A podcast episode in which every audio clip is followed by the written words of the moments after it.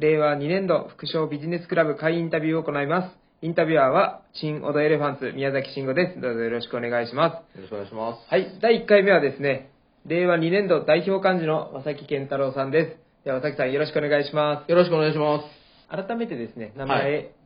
年齢、今の状況、お知らせいただけますか？えー、和崎健太郎と申します。年齢はですね、今年44歳になります。44歳はいはい。えー会社がですね、株式会社ネオクラブという、えー会社で、えー今、本社営業えー本部の本部長をさせてもらっています。はい。ありがとうございます。ネオクラブどういう会社ですか？うちはですね、あの、ちょうど去年ですね、えっ、と、20周年、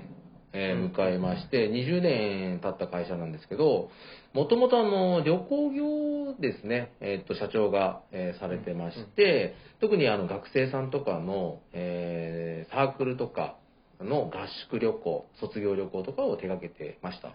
で、スキーのですね、えー送客というのを企画してですね、やってて、昔で言うと、渡辺通りですね、ちょうど天神の南の方から、はい。あそこで、えーバスを10台ぐらい並べて、は送客してたっていうので、もう1へー日でもう何千万ぐらい稼いだっていう、もうバブルを、のようなことを経験してた、まあ旅行会社なんですね。で、ただ、あの、お客さんが学生さんというのが多くて、えー今僕がメインでやってたのは、サークルのウェア。はい。要は合宿とか行った時の遊びでやったりもそうですし、はい大学生の時のみんなで揃えた制服とかですね、サークルチームのウェアえーを作っていく、そういうオリジナルウェアの部署を、えーやってました。はい。で、あともう一つはですね、あと学生さんがじゃあ、就職に困ってるとかなった時の、まあ、就職のですね、えーセミナーを開いたりする、えー支援があ会社とかですね、あったりして、そういう学生さんに沿った仕事っていうのを中心にですね、やってる会社です。はい。現在、主に学生ということなんですけれども、御社のやっぱ強みっていうのはもう、学生に特化してるっていうことですか？そうですね、お客さんのメインは、どちらにしても学生になってしまうので、はい。あのー今、もともと元学生だったっていう人も多いですよね。例えばですけど、どっかのサークルに入ってました。はい。で、そのサークルで夏の合宿で行ってた会社さんがってやった時に、え、ネオクラブってそんな会社あったんですねっていうことで、僕行ってましたよっていうのがよく最近聞かれるんですよ。よ。確かに、その当時の二十歳が今40歳になってるわけもうそうです、そうです。はい。ですので、今、もともと学生さんからの、えーお仕事をもらいながら、うんうん。えーそこの、まあ、ミドル世代というかですね、20代後半、30代の方々に対しても、今ちょっと商品を売っていこうかなとかうんうんうんですね、まあ、旅行も一つやってますし、ということで、まあ、あの、多角化といえば多角化なんですけど、はい。やってます。はい。はい。逆にその学生には強いっていうところの逆で、弱点って言ったらどこになるんですか？だからですね、ここはもう、学生が多いので、うん。本当に弱点は、そこが弱くなると、一気に厳しくなると。で特に今のこのコロナの状況ですね、になると、どうしてもあの、例えば大学生とかになると、学生さんは旅行に行きたいけど、はい。大学側が行っちゃダメだとかなってしまうと、全く動かなかったはい。大学側でも実際、お触れが出てますよね。ね。国が言ったからとか、もう、要は事なかれになってしまってるので、今本当にかわいそうなのは学生さんだなと思うんですけど、はい。それがもう本当に如実に、やっぱり数字で現れていく。うん。なので、僕らもそれを肌で感じてるんですけど、多分この先、5年後、10年後とかに、どんどんどんどん、まあ、サプライチェーンって言わないです言うかもしれないですけど、はい。まあ、それに近い形でいろんなところに実は連鎖して就職の層でいくとそういう20後半のこれからっていうはいですね、はい。あのポジションをっていうところがいなくなる会社さんも出てくるでしょうしとかいうのを今肌で感じてるのでうん。僕らの会社で言うとちょっと正直言うと、えっと、特化しすぎちゃったがために、はい。そこが強みでもあるんですけど逆にまああー。もろ刃になってる。もろ刃になってますね。はちなみに2021年い。はい。に関しては、社内ではどういう予測なんですか？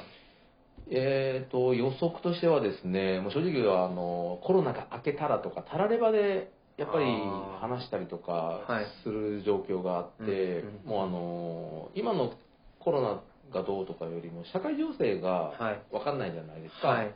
国のいきなり GoTo 禁止にとか中止にとか。なったりするので、正直言うと、僕らがとかいうよりも、本当学生さん困ってるなっていうのは肌で感じてます。で、そこに対して僕らとしてはもう、学生さんに物を売るっていうのも今まであって、はいで、それに対して、じゃあ学生さんと企業さんとのコラボをしていくっていう仕事とかも考えてたんですけど、はい。例えばですけど、まあ、今までは旅行に行ってもらうっていうのがあっても、直接旅行商品を売るはい。形なんですけど、旅行の行った後とか、例えば行く前とかの、そういう工程とかで何かビジネスを起こせないかなっていうのをもう今考えていますね。はい。まあいくつかの商品というかですね、事業、先ほどのあの、僕がやってるあの、オリジナルのアパレルもそうなんですけど、そこに関していくと、正直言うと、今後も続くとは思うんです。うんで、ただそこに対しても、今だんだん、あの、ちっちゃい層になっていくと、まあ、要はあの、グループとか団体がだいぶちっちゃくなったりとか、会社さんも今まで大企業が、どんどんちっちゃい企業あ、もう自分で起業しますよとかあったりするんではい。うん。なんかもう今、また B2C に特化していくあうんことも考えた方がいいかなということで、今の商品の売り先をちょっとずつ変えていったりとか、あそうですね、うん。サークルでいうともともとは30人40人ぐらいの団体はい。数だったのが、今だと5人6人とかなってきてるとかってことそうですそうです。あその代わり数がドワーッと増えてる、はい。あただ売り方もそうですけど、価格とか商品とかが今までの大、大きいロットに対してしか対応できてなかったところあを、まあ、価格帯もそうですけど、サービスとかをあの小ロット対応にするような形で、今、変えていく段取りしてますね、準備を。で2021年は既存の業務からはい。ちょっと外れた部分みたいな。近いけどそうですね。手出してなかったところに進出していくっていうそこでビジネスチャンスを作り出そうっていう動きですね。ねもう顧客層が今まであった、えーはい。そこの幅の中の、ちょっと溢れたりとか、他社さんに流れていっているところとかですね、例えば言ってしまえば、オリジナルのアパレルで言えば、あのユニクロさんとかで買ってる層に対してもちょっとアピアプローチできるとかですね、うちが今までその若い層にターゲットしてたんだけど、ミドル層にとはいかですね、なんかそういう、あの、売る商品とかの売り方とかをもうちょっと切り替えていきたいなと。はい。はい